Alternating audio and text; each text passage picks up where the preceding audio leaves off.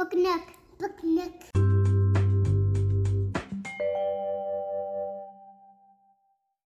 Hi, this is Leanna. Today we're reading The Shortest Day by Susan Cooper. So the shortest day came, and the year died. And everywhere down the centuries of the snow white world came people singing, dancing, to drive the dark away. They lighted candles in the winter trees. They hung their homes with evergreen.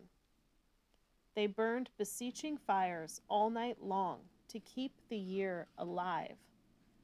And when the New Year's sunshine blazed awake, they shouted, reveling.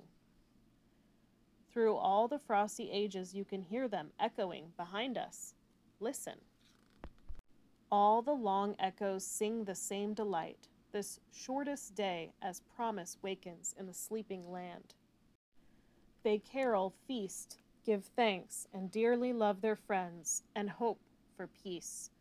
And so do we, here, now, this year, and every year. Welcome, Yule.